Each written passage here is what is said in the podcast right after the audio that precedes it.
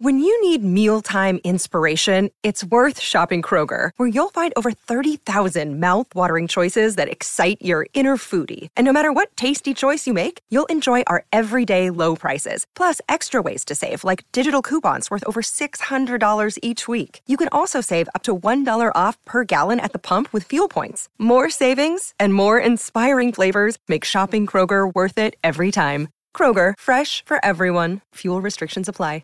Pope Francis says part of embracing God's mercy is to go through the pain of healing. That's what makes the act of being merciful so difficult because there's going to be a period of extreme, maybe even poignant, maybe even debilitating pain. And yet, healing was only possible if we go through that process. So maybe some of these arrested, deferred conversations we are not having because we are afraid of the pain that they will cause, afraid of the pain of healing, because we haven't really imagined a world where we have healed because there is something comforting about living in the now, in the conflict, in our own assumptions about others, in our own assumptions about the world, whatever side of the political spectrum you come from. There is a comfort in that. And when we challenge ourselves out of that comfort zone, out of those familiarities, we are in uncharted territory. And that's frightening. My name is Abdul-Rehman Malik, and I'm a modern minority. Welcome to Modern Minorities. This is a show about work and life, told through the lens of what makes each of us different. I'm Sharon Lee Tony, a Chinese American girl born and raised in New York City. And I'm Raman Sehgal, an Indian American boy who came from Alabama with a banjo on my knee. Through conversations with some really interesting people, we uncover the stories, perspectives, and often unspoken truths about how our guests uniquely experience the world. It doesn't matter where you're from, the color of your skin, or who you love. We're all minorities somehow, but we're no one's model minority. This is a show about all of you, for all of us.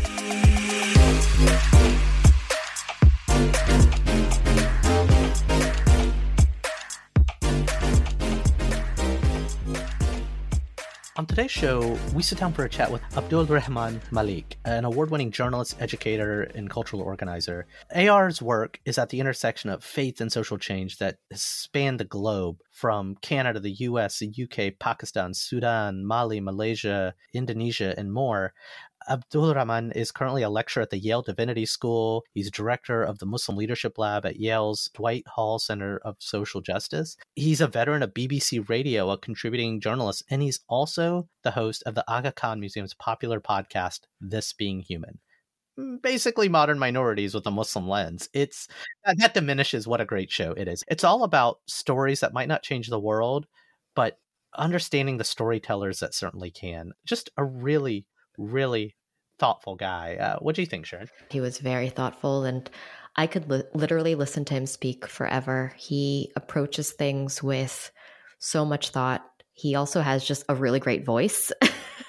he should have a podcast. he should have a podcast. He should have a podcast. I like how he breaks down some pretty complicated and sophisticated concepts and theories and is able to make them very accessible to us today. And and I, I really enjoyed. I just I feel like I learned a lot from talking to him, and I really f- walked away feeling inspired by his point of view. Yeah, and you know what's really interesting is uh, how we discovered Abdul-Rehman. So last year, during our Ramadan month of episodes, we aired an episode with Azhar Usman, and one of our listeners who really took to the episode also happened to listen to uh, Abdul-Rehman's podcast and said you should totally talk to him. And it just it took several months, but we were finally able to have a conversation. And gosh, I think you're really going to enjoy our chat with our new friend Abdul-Rehman.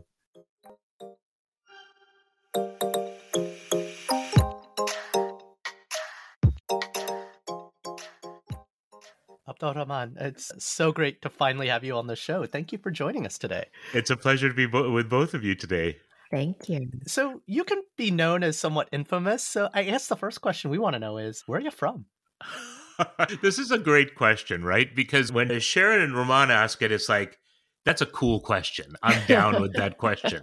When, you know, someone else asks it, I'm like, I'm like, where are you coming from? What do you mean by that question? right. I was in right. a meeting with a with a group of, of black Muslim students here at Yale just last week, and they had a really interesting way of asking each other this question. Mm-hmm. They would say, Tell us where you're from, and then us then tell us where you're from from. Right, right, totally. And I love that. And so everyone would say, "Yeah, I'm from Bronx, New York, but I'm from from Nigeria, Ghana, Togo, Mali." Uh-huh. I kind of appreciated that. So I was born in Toronto, Canada. My mother was born in Pakistan, but like my father's family, her family was from India before the line of partition was drawn. So my mother's family is actually from a place in the Punjab called Jalandhar, oh, and oh, yeah. my and my father's family is from the great city of Amritsar.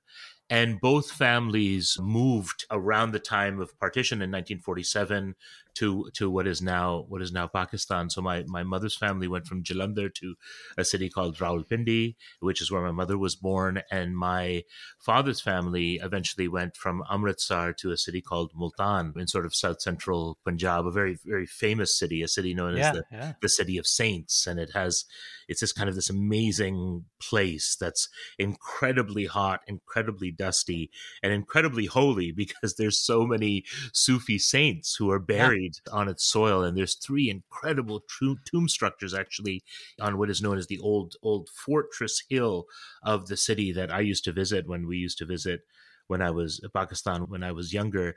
I mentioned the Punjab because I, I think as I've gotten older, this question of like where you're from from mm-hmm, mm-hmm. has not necessarily gotten more complicated complicated, but has certainly gotten deeper because I really do see myself in so many ways as connected to not only our particular Muslim families, mm-hmm, but mm-hmm. also to the story of migration, but mm-hmm. also to this story of the Punjab, this incredible land fertile, mm-hmm. sacred, mm-hmm. holy, but also the home to the Muslim faith, the Hindu faith, but particularly the Sikh faith, which mm-hmm. has been so mm-hmm. associated, of course, with Punjabi language and, and heritage. And and I've found it's it's so interesting meeting people from the Punjab who's crossed those religious lines but the Punjabiness is such a uniting experience factor. You know, I'm just, Punjabi, right? Uh, are you okay? There you go. That, so, so, this this this this I, is it. Bro. I feel I, like is a good time for me to be like, okay, guys, I'll catch you later. no, Sharon, this is when you round. get to ask all the dumb questions. no, because first of all, Abdul-Rehman, I I feel like you're reading over my shoulder at night because my dad born in Lahore during the partition, fled to Delhi, raised Hindu. I'm literally obsessively researching the partition. We'll talk more offline about that. But the, the three cities you just name dropped are Jalandhar and Rawalpindi, all uh, pretty infamous in the story of partition. And without really getting are. into it, like I'm just so intimately familiar with everything that happened in those three cities right now because of all my reading and research. Mm. I guess the the question back to that a little bit, and you know, it's funny you talk about from from there I think there's from from and there's from from from because like hmm. I'm from New York if you ask me, but all my friends from Alabama get really mad at me that I don't own up to being born and raised in the South. I'm from New York. I'm from from Alabama. I think I'm from from from India by way of Africa and England. My parents' migration chain, right? Because I, I think it's like the most froms is your heritage. I feel like your from from is probably the formative years, so to speak, right? Like things mm. you identify, those kind of childhood memories. But I, I, strongly believe in from, the first from. When you ask me where I'm from, it's like, well, I, I, I live in that town. That's where mm-hmm. I pay mm-hmm. my taxes. That's the community I'm part of. And I think there's a lot of pushback on that first from mm. in general. That's such an interesting way of seeing it. And I, I can resonate with that because part of what I think about is, is where we are present and how we are present and so, in some ways, you know, my from should be New Haven, Connecticut, where I am now. I think in so many ways, we've been accultured by the question, where are you from, to think of origin story, right? Yeah, yeah. We're, yeah. We're, we're so accustomed by having been asked that question so much while we were growing up, right? In our state of difference or apparent difference, that someone, when they someone asked us that question, it meant they were digging for that answer of deeper deeper mm-hmm. roots. Yeah, yeah. And and and I think that it's interesting the way that you answer it really sort of kind of you know dissents against the against that question you're you're you're kind of saying no i am going to define that question as a question of where my presence is now but, but what's what's interesting though is the pushback mm-hmm. i get most in my life because of that answer is actually from all my alabama friends because mm-hmm. you know i really i wanted to get out my whole life a lot of them are still there or not there but proud of their heritage from there and my parents still live there but that to me, it's like disowning your childhood. And I'm like, I'm not. I just I chose to move up here. Like I would mm. argue the from and the from from from are the two bookends that I care more about. Even though you could argue the formative years, where you actually spent your youth, you rode your bike, you went to the comic book store, all that stuff is probably more important. Mm. You know, I was having this conversation with a friend recently, and they they were asking about what's your hometown, Mm. And that I felt forced me to answer the from question a little bit differently mm-hmm. because I was born in in Toronto and I had so many of my formative experiences in Toronto. My parents still live in in, in suburban Toronto. It's where I go to uh, my home, as in the home in which I grew up in. Mm-hmm. mm-hmm. But I would say that most of my formative experiences, the experiences that I can now look back on and said made me the person I am today, actually happened in, in, in, London, England, a city that I began to visit from 1995 onwards. And eventually, after I, I, I met my better half and we got married, I, I, like a good Muslim husband, followed my wife to her hometown and ended up in London, England, the city of her birth, but not the city in which she grew up. She grew mm-hmm. up in, in Singapore and so in some ways london for me is like my spiritual hometown you mm, know yeah. it's the city where i became fully my myself and when i left london in 2017 to come to new haven connecticut it was only supposed to be for a few months and it's now been over 4 years i knew when i was leaving there that I was ready to leave. I was ready to to take a step out of this city. Not like I hadn't stepped out of the city. I travel a lot. I work in various parts of the world, but it felt like a, a different type of a move. It felt like, okay, it's it's time for another chapter. I didn't quite know at the time what that chapter was, but it, it did feel like a move away. But I, but I won't lie to you. When I think about the place that made me, in so many ways, I go to London before I go to Toronto or anywhere else. And in some ways, that relationship with London has become more poignant during the pandemic. One of the reasons why London was so important to me was that in 1995, I, I met someone who became uh, an older brother, a, a father figure, a, a, mentor, a friend, someone who I, I worked closely with for, for 25 years. And he passed away in the first weeks of the pandemic in March mm. 2020. And his name was Fuad Nahdi, incredible journalist and uh, world traveler, and and kind of one of these amazingly global personalities who's hard to pin down. You know, a Yemeni of, of Kenyan and Indonesian heritage, grew up in Nairobi. You know, traveled the world during the heady days of the late 1970s. Ended up as a journalist in London in the 1980s. Started these incredible publications, and it was through one of those publications that I met him in in, in 1995. So I think in some ways the pandemic has forced me to really think about this question of the places that make you, the places that shape you, and the relationships in those places that shape you. And in many ways, that's taken me back in my heart to London because I, I recognize that so much happened over the time that London became a, a, a city in my life of importance that that that that in some ways it's it really is like the geography that I that I return to in my heart as the place that really made me. This is also actually um, a a kind of a, a colonial holdover because my my, my you said it, but I was thinking it.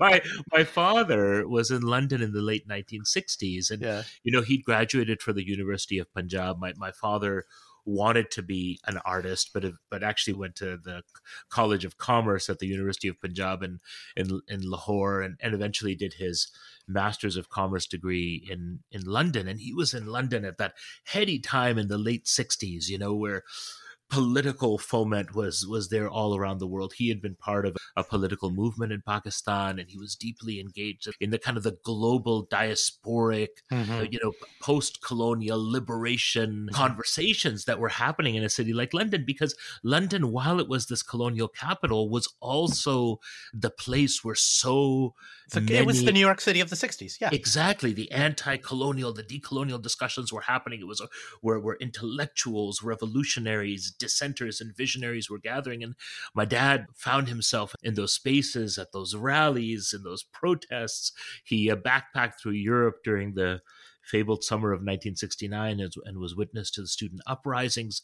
So, in some ways, I grew up with the idea of London being this dynamic city, this city of, of, of revolution and this city of ideas and this city where people were thinking great thoughts. And, and I'm sure that has something to do with the reason why I always wanted to go and experience the city, and maybe uh, the, some of the reasons why it felt so comfortable even before I arrived, and how comfortable I felt when I arrived there.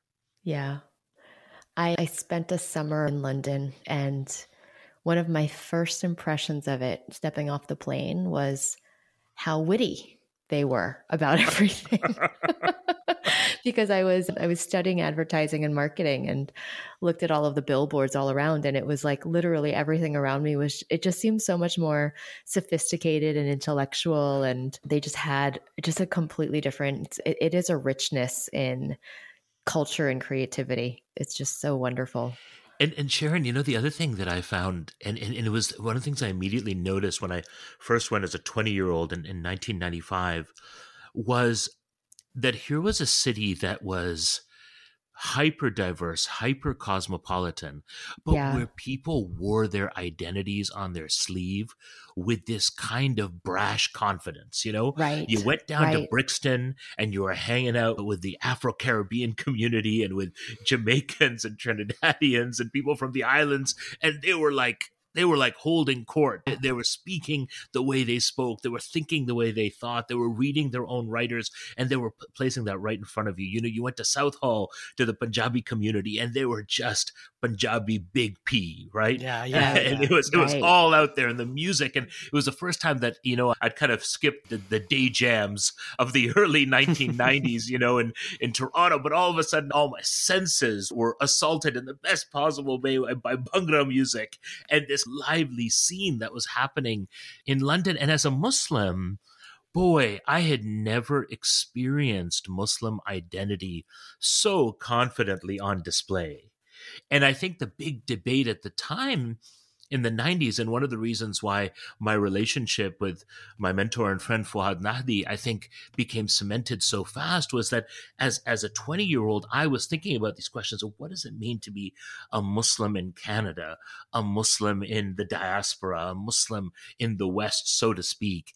And here I went to the United Kingdom, London in particular, and there was this kind of boldness about like, we are Muslim and we are Bengali and we are Pakistani and hmm. we are Egyptian and we are Syrian and we are Jamaican and we belong and we're British and and part of the debate, yeah. of course, that was happening within Muslim communities at that time was what does it mean to be a British Muslim? This was just in the aftermath of the Salman Rushdie affair, where all of a sudden a confident public religious identity like being Muslim was now on trial. It was on trial in the media.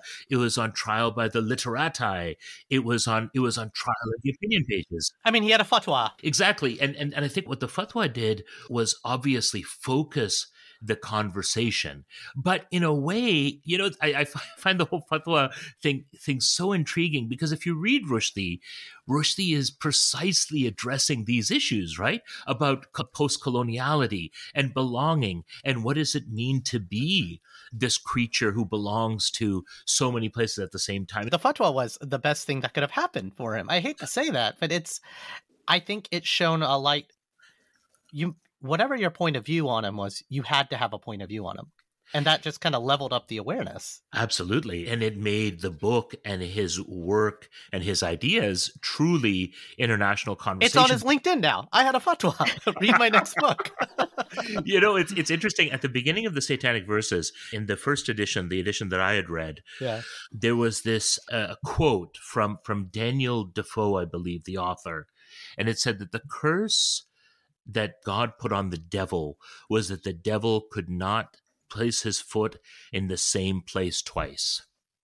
And in many ways, what Rushdie in his writing was talking about was that the same curse that Defoe said was put on the devil was the same curse that was put on the immigrant that the immigrant, in some ways, once moving, had to constantly be moving, had to constantly be dancing, had to constantly be a chameleon and change to the circumstances that they found themselves in. And I won't lie to you, that sensibility really struck a chord with me mm. in Rushdie's writings in particular. This this idea that the move that that once you move it's like you're always moving and you know it, this this really hit me hard when I thought about the experiences, for example, of my maternal grandmother, God rest mm-hmm. her soul, who passed away a few years ago in her 90s.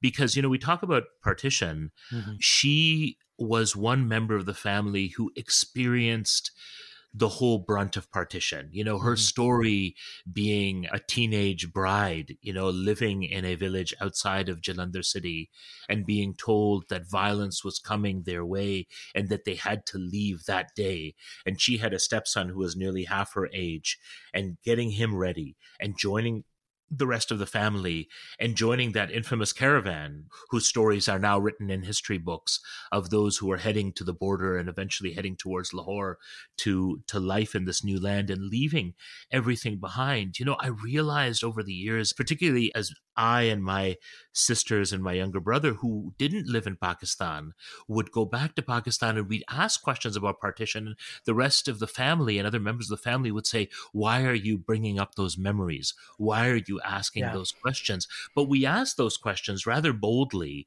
and found that in the answers of our grandmother was a continuing trauma of that experience that that had happened so long ago but she never left it because it was so profound. And you recognize that in that movement of being a refugee but even in that movements of any type of migration there's something that happens to you. There's a change that takes place in you and you now have a different perspective on the world. And I think I, I'd like to kind of see it as a superpower, right?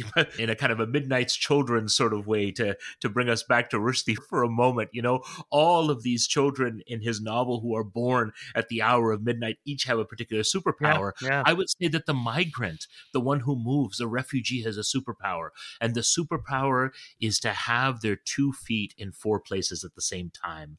I mean, this is beyond code switching, right? Yeah. It is the ability to exist in different cognitive frames, different geographies, different ideas, different spiritual traditions, different philosophies, all at the same time, and to be able to negotiate that. Wow, that's an incredible thing, isn't it? It is. I. I have just so many loaded thoughts and questions about the partition. I didn't know we were going to take the conversation in this direction, but I something I'm really struggling with it's something I've known about my entire life because of my dad's history with it. But there's this whole generation of people who don't want to talk about it, right? It's the mm. memories are too real, too painful.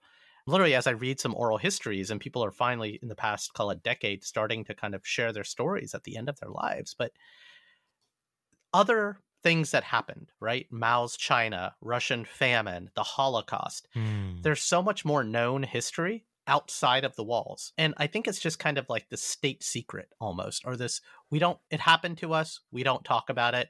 We don't need to talk about it on a world stage. And that's why most people don't know. And mm. I see so many parallels, not necessarily the causes, the colonial causes of the partition. And, you know, we don't need to like litigate, you know, Jinnah and Nehru and Gandhi, mm-hmm. and, you know, all of them. But people like to say it was a madness like that it just took over but mm. that's kind of a rude thing to say i there were kind and this is this is where i promise i'm not getting tinfoily on you there were there were forces at work a lot of people who came back from a war with a lot of training, who had an agenda, and who decided to be louder. And this is something we're facing in our own country right now, mm-hmm. in America. And louder voices taking the megaphone and like whipping up kind of extreme points of view hmm. versus where I think a lot of people just kind of want to live and let live. There's I you think know, there's just a clear line and there's a clear lesson. And I don't I think because we don't know about it, because we don't talk about it, it's one of those history things that we're just not going to learn from and we're going to keep and, making mistakes. And there are, are, kind of really interesting kinds of hatreds that fester because of that, right? Yeah. Yeah. These these kind of sensibilities about the other that fester. Part of that is traumatic experience, right? Which you then place on the backs of a certain group. Some of those are acts of violence, which you totalize and stop seeing the context around them and also the other acts of violence that were taking place. You sort of erase some of them yeah. And you focus on others. I think what's happening today in the Punjab and, and, like you said, you know, not to dwell on it too much, but I think that this is an important lesson for all of us, both of you, myself, so many others who are really, you know, in some ways thinking about but also engaging in the fault lines political social economic religious that we see that we see around us. Um, it's, so, it's to be clear it's something americans need to be thinking about. Absolutely. Yeah yeah yeah Absolutely. And one of the things that I've seen, and it's, you know, incidentally, I was in a cab on, on Friday with my son in New York City, and the cab driver was Punjabi Sikh. And, and we started talking, and I, I told him, you know, my dad's family yeah, from Amritsar, and, my, yeah, yeah, and my mother's family is from Jalandhar. And he started telling me about his story. His, his family, too, had moved from what is now Pakistan Punjab to Indian Punjab, and we had mm. come the other way. But he spent the 20 minute cab ride telling me about his experiences of visiting the birthplace of Guru Nanak, which is on the Pakistan side of the yeah, Punjab yeah. border. And I'm sure you guys know this, but for our listeners, there has been a really concerted effort by the governments of Punjab on the Indian side and on the Pakistan side to, create corridors for religious tourism, for Sikhs to come to Pakistan and to visit some of the most important and holiest sites of their faith with a great deal of freedom. And he was describing the experiences of two weeks of being a pilgrim in Pakistan and visiting the holy sites. And and you know, he was driving the car and he started to cry. And he said that he said that coming to Pakistan for him was like meeting brothers and sisters that he didn't even know. He said the love that he was shown, the affection that he was shown. He says that it will stay with him and he said that that who are we? He says our language is the same. He says our pedigree is the same. He said even the things that we consider holy because we know that the holy book of the the sikhs the guru granth sahib has is is filled with passages of the punjabi sufi poets who came mm-hmm. from muslim traditions. He says the things that we consider, consider holy are the same. So what is it? What happened that left us like this? He says he says i don't want to talk about politics. I just want to live with the feeling feeling that I had as a pilgrim in Pakistan yeah, yeah. who was greeted with such joy. And he says, whenever I meet my Punjabi brothers from anywhere, that's the way I, I engage with them. And I, I, I too was really moved by that story because I, I felt like it's this human to human contact and isn't isn't this what we're doing here isn't it what we're doing in our own respective lives and work right how do we create those pathways for human beings to meet human beings with all of our complexity and fold back fold back the layers. And while we don't leave aside our traumas, of course. We imagine, as my friend Mark Gonzalez, the, the, the futurist and, and, and, visionary, talks about, he says, we have to know the traumas we've been through, but we have to be able to imagine our world, our lives beyond trauma. What does that look like? What does a place beyond trauma look like? And I think that is often, even in the conversations of today, and I'm on a university campus, right, where there's a lot of conversation about hurt and about trauma and the long-standing effects of those things. Part of the challenge to myself and to my students, those who I work with, is is there a way for us to imagine a world, a life, an experience beyond trauma? And and I think and I think that is a hard question it's a hard question to imagine that because sometimes the hurt is really great. And sometimes, like Pope Francis spoke about in his incredible book called The Name of God is Mercy, he speaks about this issue. And I think maybe, maybe slightly controversially, but it struck a chord with me when he mentioned it. And he says something to paraphrase like this He says, He's one of the things to know about pain and hurt, Pope Francis talks about, is that when you have a wound, what is the way in which we heal that wound? And he said that sometimes when an animal is hurt and they're wounded and their wound is open and it's bleeding, they lick it again and again, right? To give it some mm-hmm. balm, to give it some comfort, to try and clean it. And yet we know the more you lick it and the more you make it moist and, and the more you add saliva and bacteria to it, it's going to fester. It's going to grow. So he says part of embracing God's mercy is to go through the pain of healing is to allow that wound to heal. Mm. He says that is also part of mercy. And he says that's what makes the act of being merciful to oneself and to others so difficult because there's going to be a period of extreme, maybe even poignant, maybe even debilitating pain. And yet, and yet, healing was only possible if we go through that process. So so maybe some of these, you know, arrested conversations and deferred conversations are conversations that we are not having because we are afraid of the pain that they will cause. And we are actually afraid of the pain of healing because actually we mm-hmm. haven't really imagined a world where we have healed because there is something comforting about living in the now, in the conflict, in our own assumptions about others, in our own assumptions about the world, whatever side of the political spectrum you come from. There is a comfort in that. And when we challenge ourselves out of that comfort zone, when we challenge ourselves out of those familiarities, we are in uncharted territory. And that's frightening. Yeah. Are, is there a moment that comes to mind when you've been in a situation where you've had to completely be challenge yourself to be out of your comfort zone, whether that be in London or any time after that?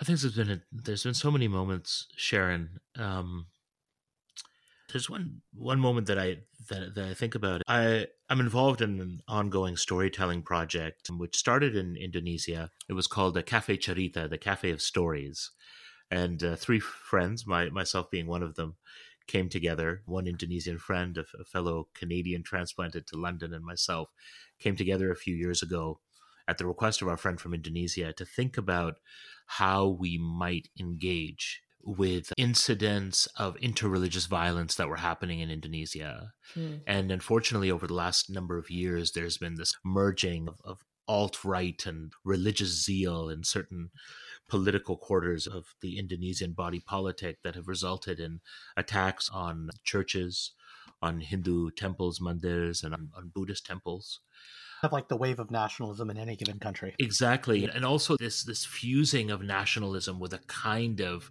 almost like a, a religious justification. You yeah, know? yeah, yeah, yeah. That's this kind of we, we create kind of a religious mood music for this nationalism.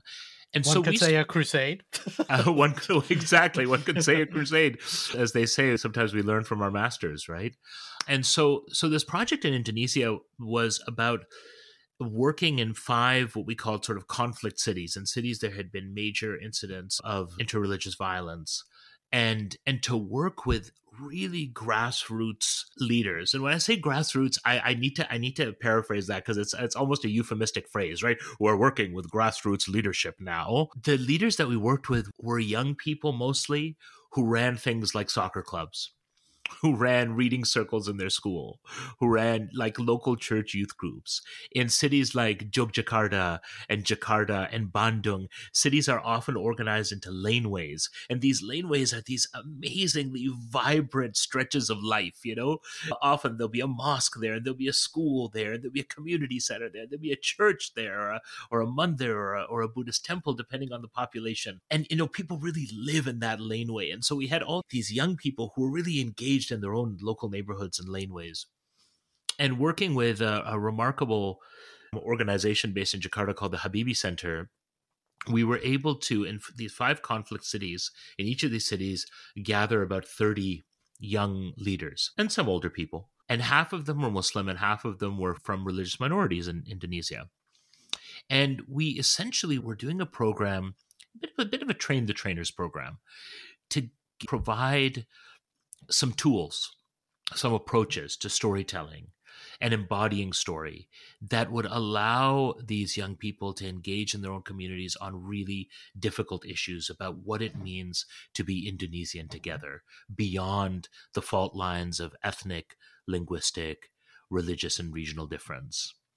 And our hope was that in creating almost these cohorts of storytellers that they would take these skills and some of them were embodied storytelling taken from the work of augusto boal and the theater of the oppressed because in a previous life i was a history and drama teacher and all my drama education came from the tradition of augusto boal because my own mentors when i became a teacher were, were boalian. So in a way i learned political theater and embodied theater as part of my teaching practice.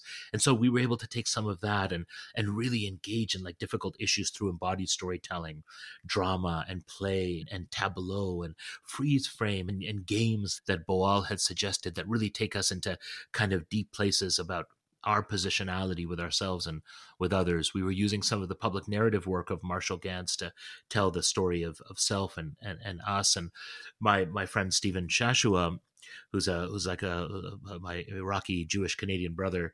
He uh, worked in an innovative interfaith organization in the UK for over ten years, and he would do kind of deep dialogue and, and identity work. And so we were able to mash this all together into like a three day program, at the end of which each of our participants would tell this incredible story of self, but they would work with someone from another faith tradition to tell a new story of us. And it was a powerful process.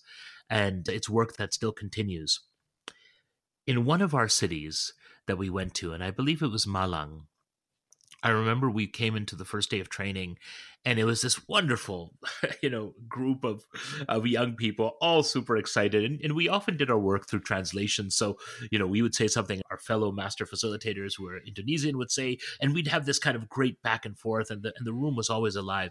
There was one young woman there who I noticed the moment that she came in, she was, um, yeah, I couldn't read her. And and she seemed really shy and distant. And not shy in a way that I usually don't participate, but kind of like I'm not sure if I belong here. And I particularly felt like with me, there was this sense of I, I could see there was there was there, there was a suspicion and I didn't know how to name it at that point, but I could see that every time I got up and spoke, she almost recoiled. And you know, I'm not used to that, right? I'm, I'm a pretty gregarious person. I think of myself as a pretty good facilitator. I can usually make connections with people, but it just wasn't happening, you know? And I was thinking to myself, like, is there something I've done? Could I have run this a different way?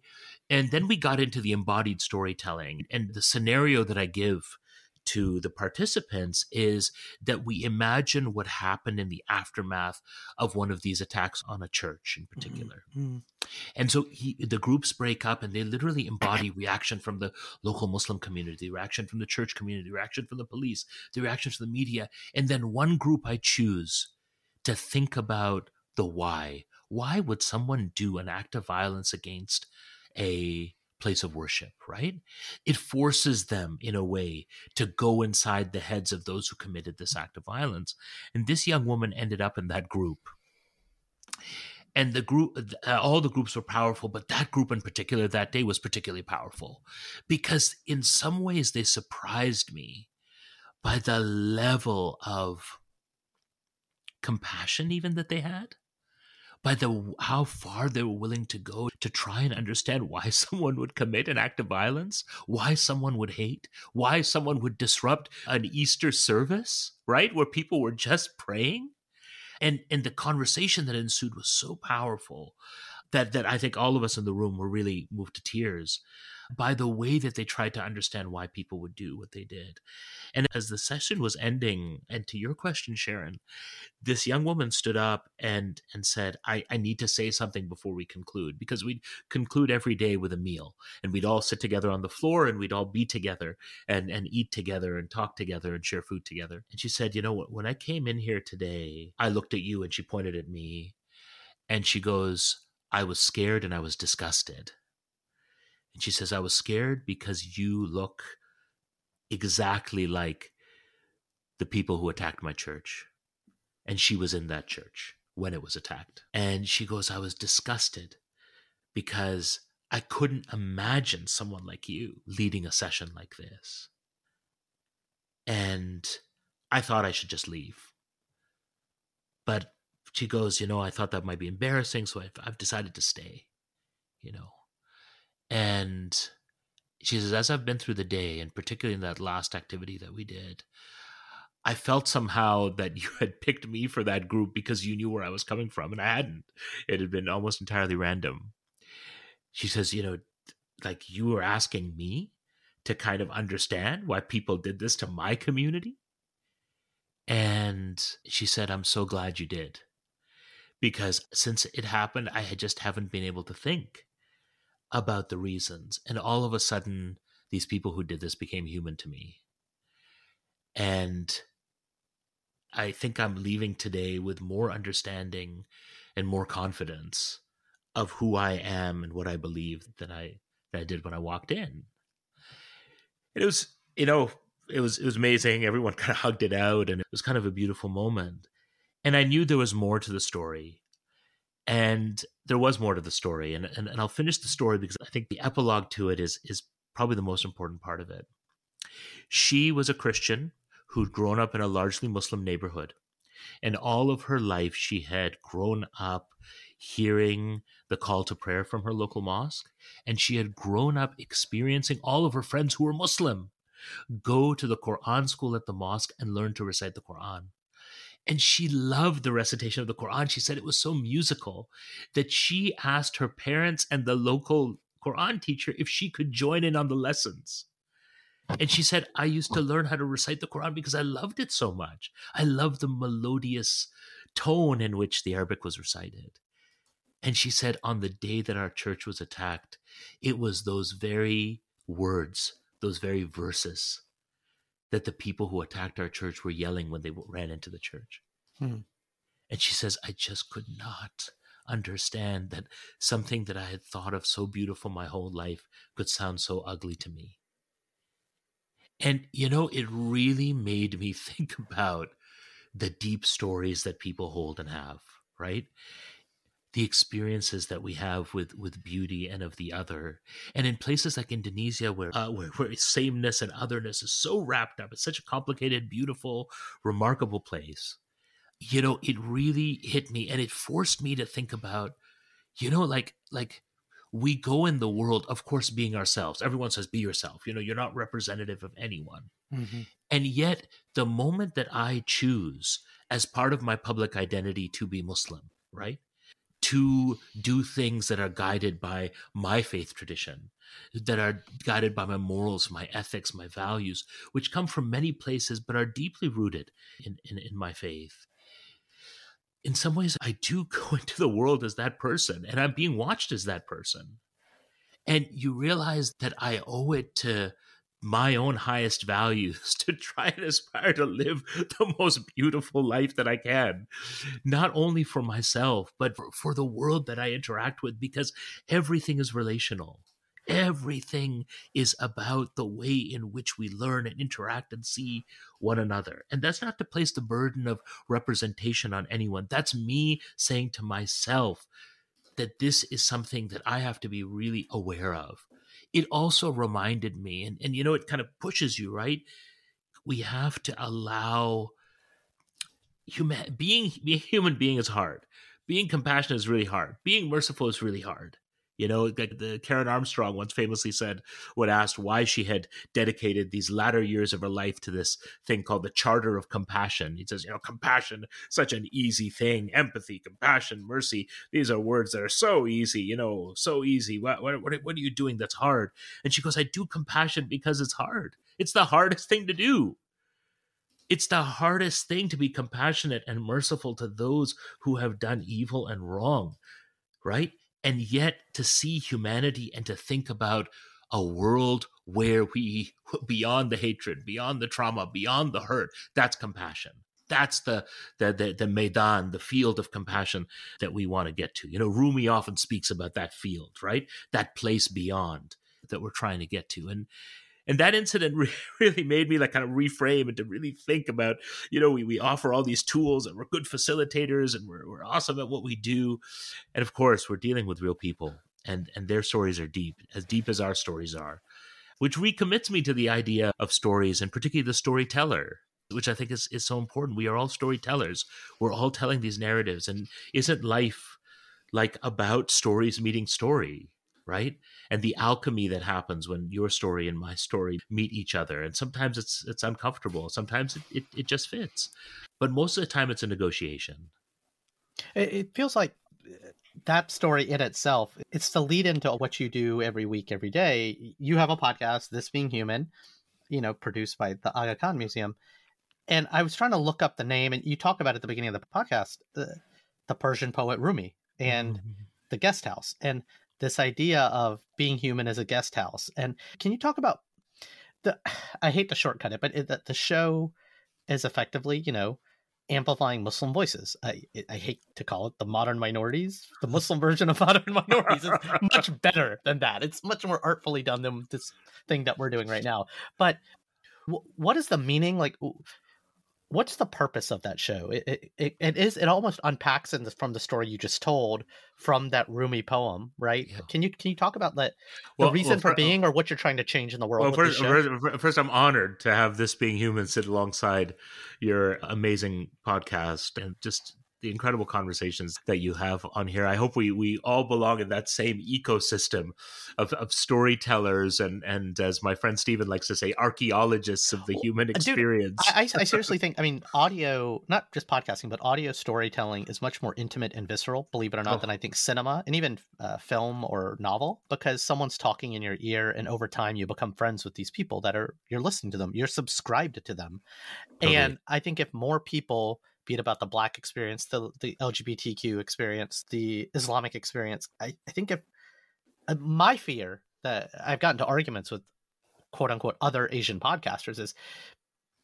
if you're doing an Asian podcast for Asian audiences, I guess that's good. That's kind of patting yourself on the back. Like I want a non-Muslim person listening to this conversation that we're having mm-hmm. right now. Mm-hmm. I want a straight person listening to our conversation about queer identity and why it's important that Robin is bisexual, right? Like uh, until we start hearing, to your point, are other people's stories and intermixing what we have in common and what we don't have in common. I and and I think audio storytelling and podcasting is kind of that like it jacks right into your brain, like jacks right into the matrix, so to speak. So I, I, I totally agree, and I think what what both of you are doing here by taking us into those places is is exactly that. Is forcing us to confront not only another story, but in confronting another story, we are always confronting ourselves, right? Absolutely, because yeah. you, you imagine yeah. yourself in this conversation. Yeah, yeah absolutely. Yeah. We're looking into that mirror constantly, and in some ways, this being human really emerged out of a very long conversation that happened between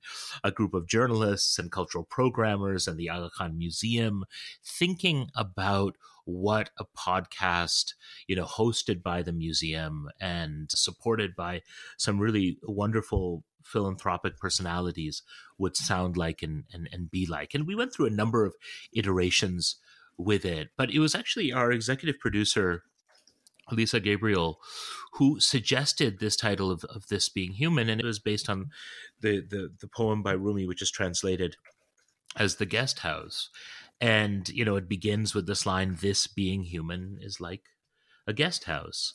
And it goes on to describe all of the joys, the happiness, the pain, the trauma, the hate, the difficulty, the pain, the sickness, the health that comes into one's life and how we deal with it. And, and Rumi is telling us, welcome them all welcome them all into your home, watch them sweep out your rooms of all of its content, you know, embrace them as they come in, because his contention as a Sufi, as a deep, intimate lover of God, is that these have been sent as a guide from beyond, that each of these moments of joy and of pain that we experience in life are moments that teach us. And in a way, what we're doing with the podcast is really engaging with the you know we call it the kind of kind of you know euphemistically the the kaleidoscope of the muslim experience but really looking at what does this thing called the muslim cultural ecosystem, right?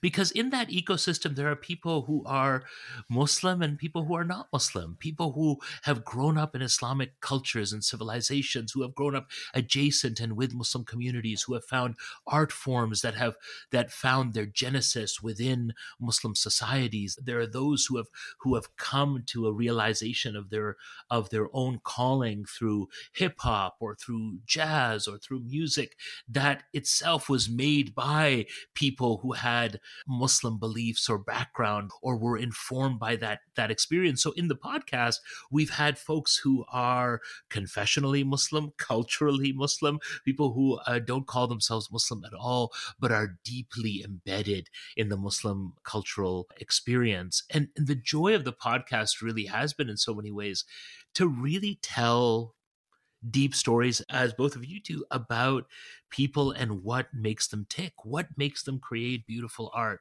what makes them draw cartoons, what makes them produce music, what what makes them. And in the in one of the episodes that I like so much about our podcast is that we interviewed the founder of the Muslim Mamas Network on Facebook. This is a group that was founded by Nargis Jahanuddin in the aftermath of a very difficult pregnancy where she felt terribly alone, unprepared, was suffering, didn't know how to handle it, went on Facebook and said, I am having a bad time. Are there other people who are having a bad time? Let's talk about it. And that call into the ether has eventually become a gathering of, of moms of, of Muslim background that now numbers over 130,000 mm-hmm. with an active core group of nearly 30,000 and and to hear the kind of things that they do and talk about th- there's now women off of that group who have developed uh, domestic violent intervention programs. There are those who are supporting one another through the debates over vaccination. There are those who are supporting one another through family crisis and trauma. There are women there who are helping one another start businesses and and create economies that fit into their communities and their life and to have an opportunity to interview Nargis and to talk about her upbringing in in East London. How she got there, right? Right. Exactly, and and being the first the first woman to go to the London School of Economics or any university from her family, and the role that her granddad played, and what her mother. These are these were powerful stories for me to listen to and to be able to give life to. And the most exciting feedback that I ever get from a from a podcast, the stuff that really gets me excited is when someone writes and says, "You surprised me." Mm-hmm. You surprised me. I never thought that such a person was possible, let alone such a, a conversation was possible. And I've heard that so many times, uh, Sharon and Rumaan. I've heard that so many times that people are like, I connected with that. I'm not a woman. I'm not Muslim. I yeah, yeah. know very little yeah. about Islam, but I came across your podcast and then I listened to 10 episodes. And thank you thank you for that because I feel like you've opened a, a kind of an, you you've given me an entree into a part of the human experience that I I previously hadn't even considered. And I think to my own experiences, and, and I'm sure you guys think to your own experiences about how we engage with voices that are outside of our own ethnic, religious, class uh, frameworks. Why do I listen? So much of my podcast listening is a podcast by by black creators and african american creators like what what is it that mm. i find so compelling is because at this moment and for a long time the stories that they've been telling the experiences that they're talking about they're hitting me in a way that is so relevant to now and i feel so grateful that there are folks that are telling their stories with such confidence and who are telling the stories in a way that challenge my assumptions you know yeah. and, and, the show that i want to go to is the show that i listen to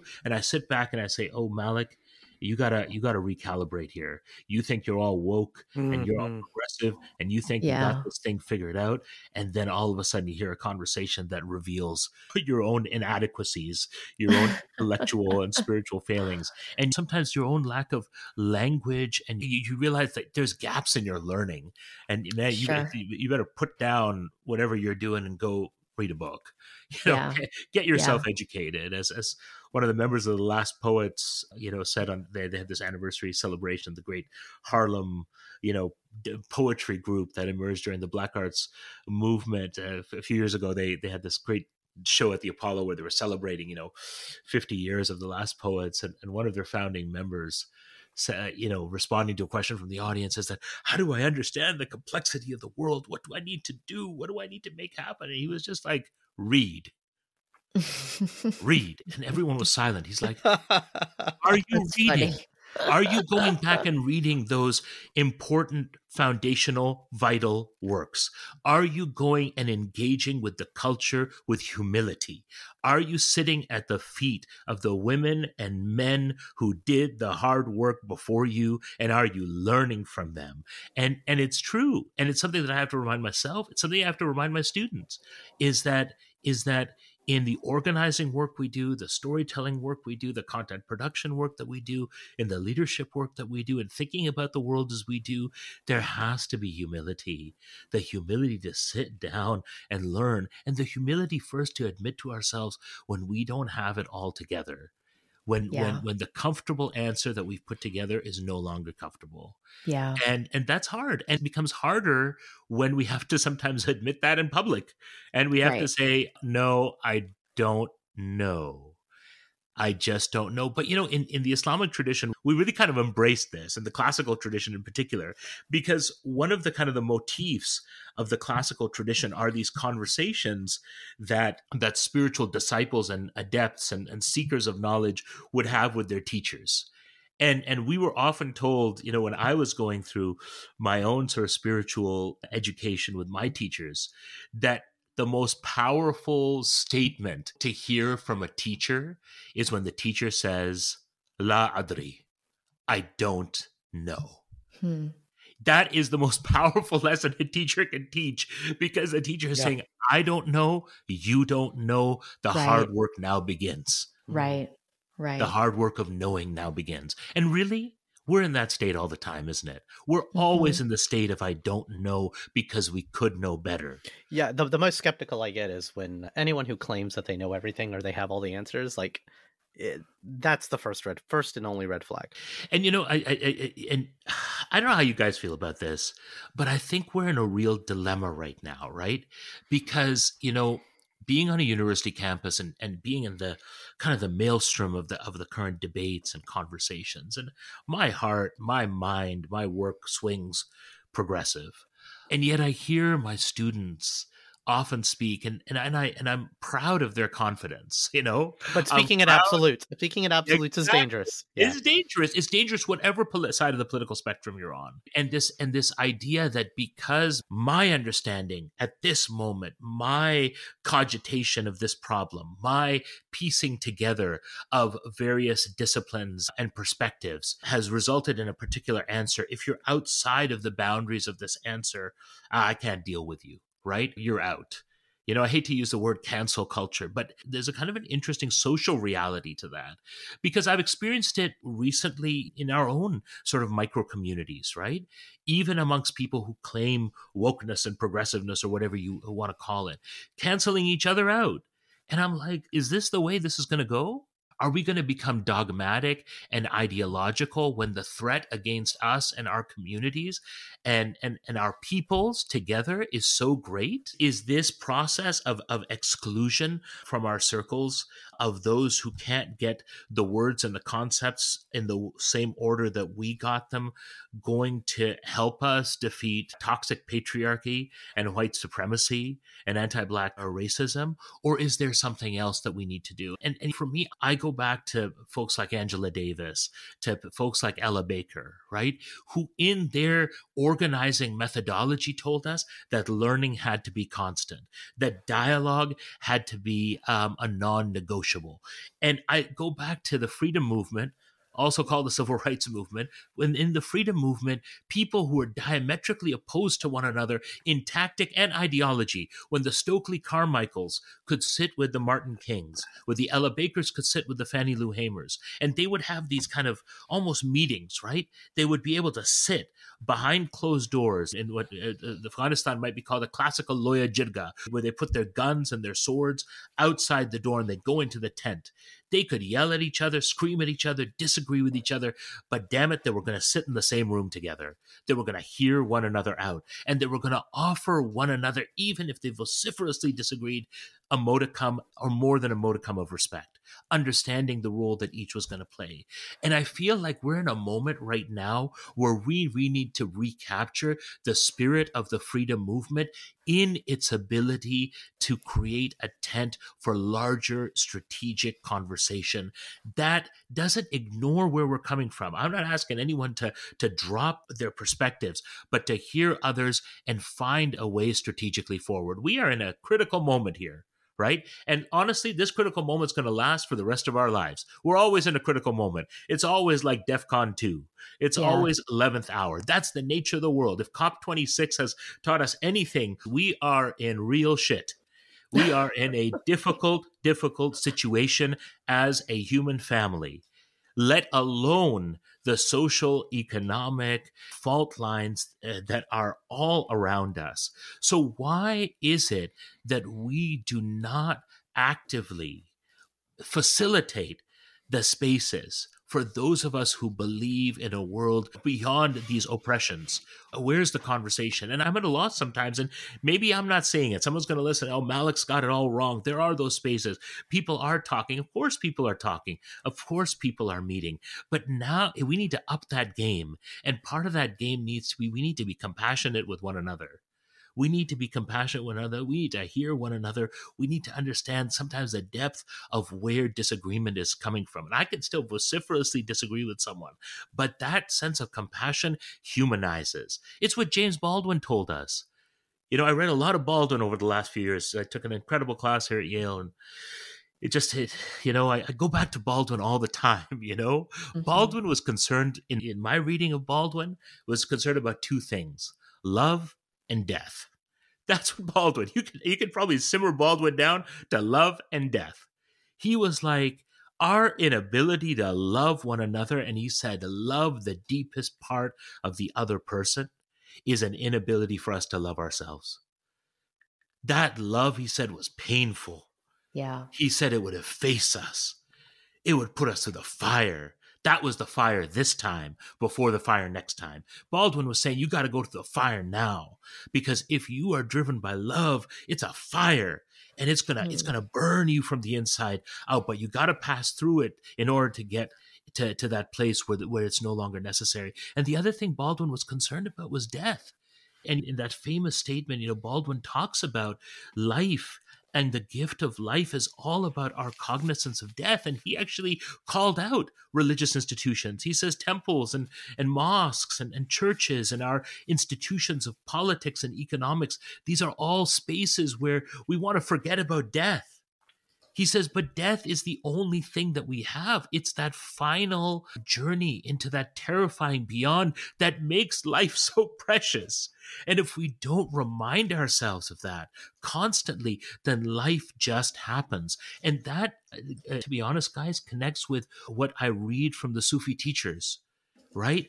It's what the Prophet Muhammad said remember death often we were told by our teachers remember death often. When i first used to hear that i used to think that's awfully macabre you know that's it's an awful macabre thing to say to a kid or a young person think about death and dying right? As i've grown older i'm like that's so true I mean, I, we're, I'm in a situation right now where we have dying elders, where, where we have parents who are terribly ill. We're thinking about, I'm thinking about death all the time. I've had my closest friends, some of my closest mentors pass away during this COVID period. I'm thinking about death a lot. Death's felt very close over these last two years.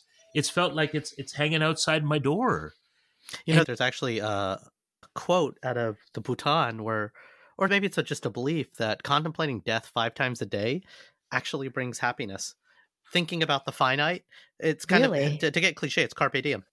That's huh. that's a, such a that's such a beautiful idea. It's it's true. I and I connect with the five times a day because if I'm praying five times a day, no doubt five times a day. I'm I'm you yeah. you guys had it baked into your into your I'm, system and your process. I'm bringing I'm bringing to yeah. mind the thing that will end all desires, that things that will, and that makes life so precious. You know, I think about the illness that that both Farina and, and my parents are, are going through and I really think about wow you know, what a blessing every day that to have that gift of life, right?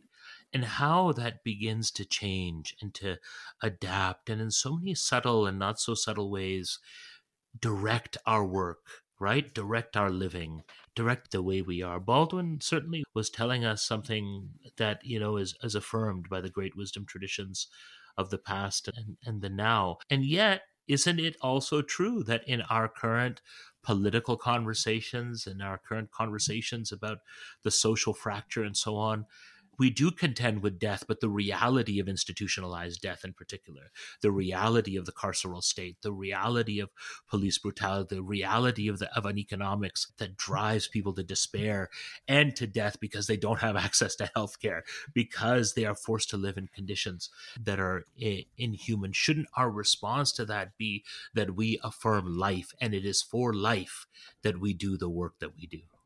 That's beautiful. That's so beautiful. And I feel like you have you've taken us on this entire journey, Abdul. We've kind of we've gone all over and you are so deep. And literally I'm sitting here and thinking I could be here forever. Sharon, come on. yeah, I know. Life is finite, death is finite, all of it. I think it's time now though for speed round. I don't know if Abdul can round? handle speed round, Abdul. I, I, don't know. Okay, I'll, I'll try, guys. I'll try. I'm, I'm, I'm game. I'm game for anything. Let's see where this goes. Ready? I'm ready. What is one thing about you that no one expects?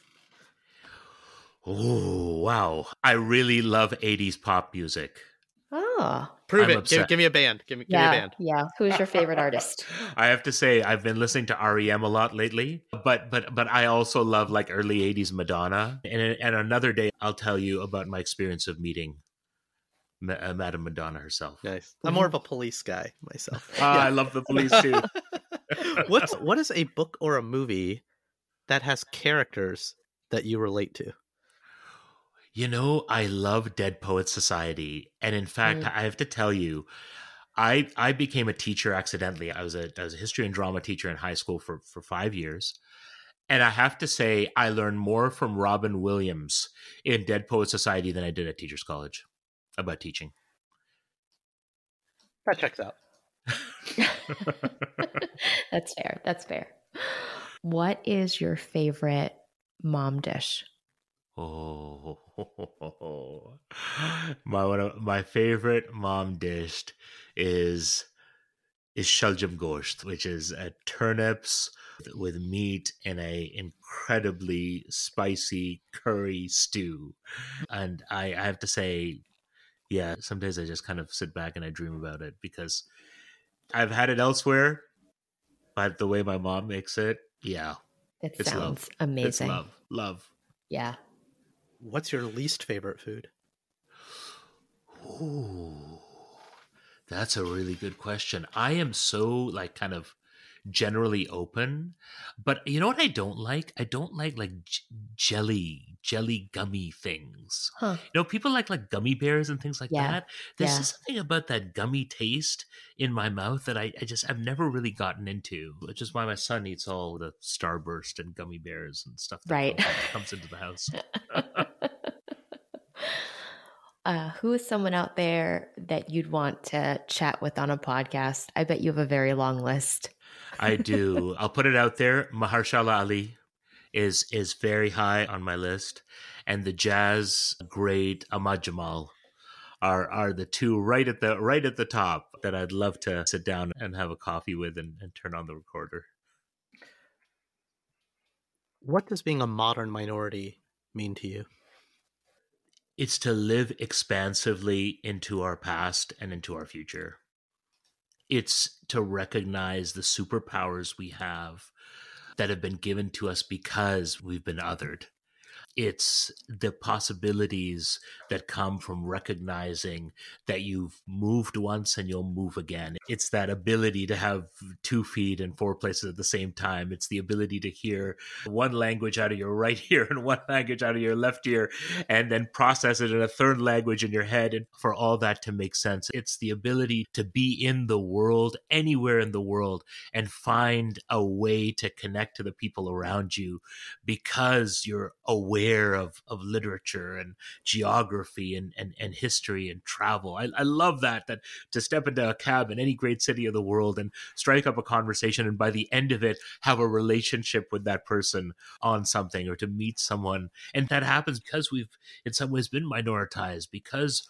our ancestors moved because we live in this kind of oh this this rich this rich ecosystem we've been raised this rich ecosystem of languages and foods and and cultures and and beliefs i wouldn't want it any other way you know i i, I often think what would have been like god's like if god really wanted to test me he wouldn't have made me brown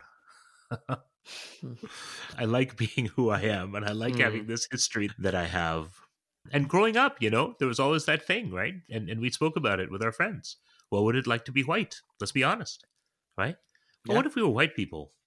What would it be like? How would our lives be different? So many thoughts in, in a good way. Abdul-Rehman, I've been looking forward to this conversation for so long, and I'm glad we finally had it. And I hope it's the first of many. I hope so too. And I, what, what both of you do with this show is is really remarkable, and there's a poignancy to the to the conversations. And as I've been listening to your shows, you know, each one at the end of it, it I, I don't binge listen to your show. And it's precisely because when I get to the end of the conversation, I have to stop because there's so much to process and there's so much to think about. And there's so many challenging things that come up sometimes even just for a moment right? Someone will say something or you guys will respond with a question you'll raise something up and then you'll leave it and you'll move on to something else and i'm still there. Even at the end of the show i'm like no i gotta go. I, I, what was that that i wanted to explore?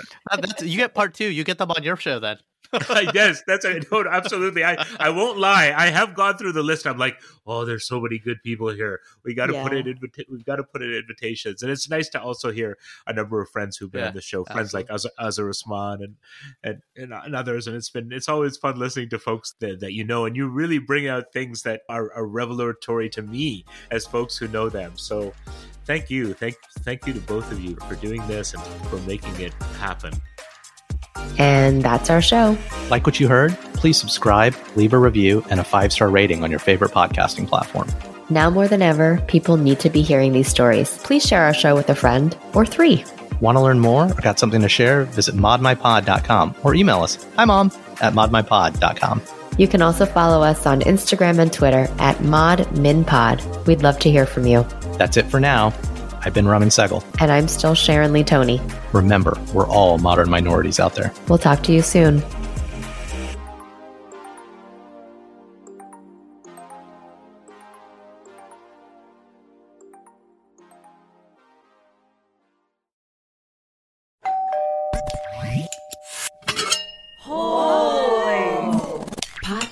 Potluck.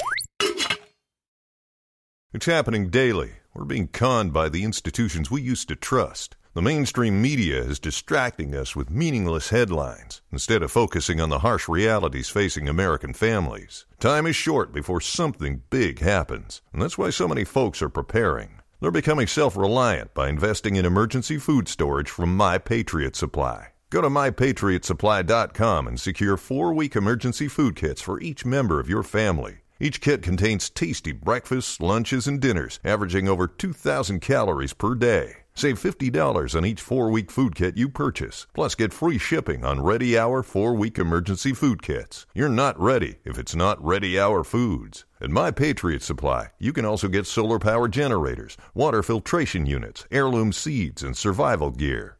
Order by 3 p.m., and your unmarked boxes ship the same day. Shop MyPatriotSupply.com today mypatriotsupply.com. Hey guys, it is Ryan. I'm not sure if you know this about me, but I'm a bit of a fun fanatic when I can. I like to work, but I like fun too. It's a thing. And now the truth is out there. I can tell you about my favorite place to have fun Chumba Casino. They have hundreds of social casino style games to choose from, with new games released each week. You can play for free anytime, anywhere and each day brings a new chance to collect daily bonuses. So join me in the fun. Sign up now at ChumbaCasino.com. No purchase necessary. VGW. Void were prohibited by law. See terms and conditions. 18 plus.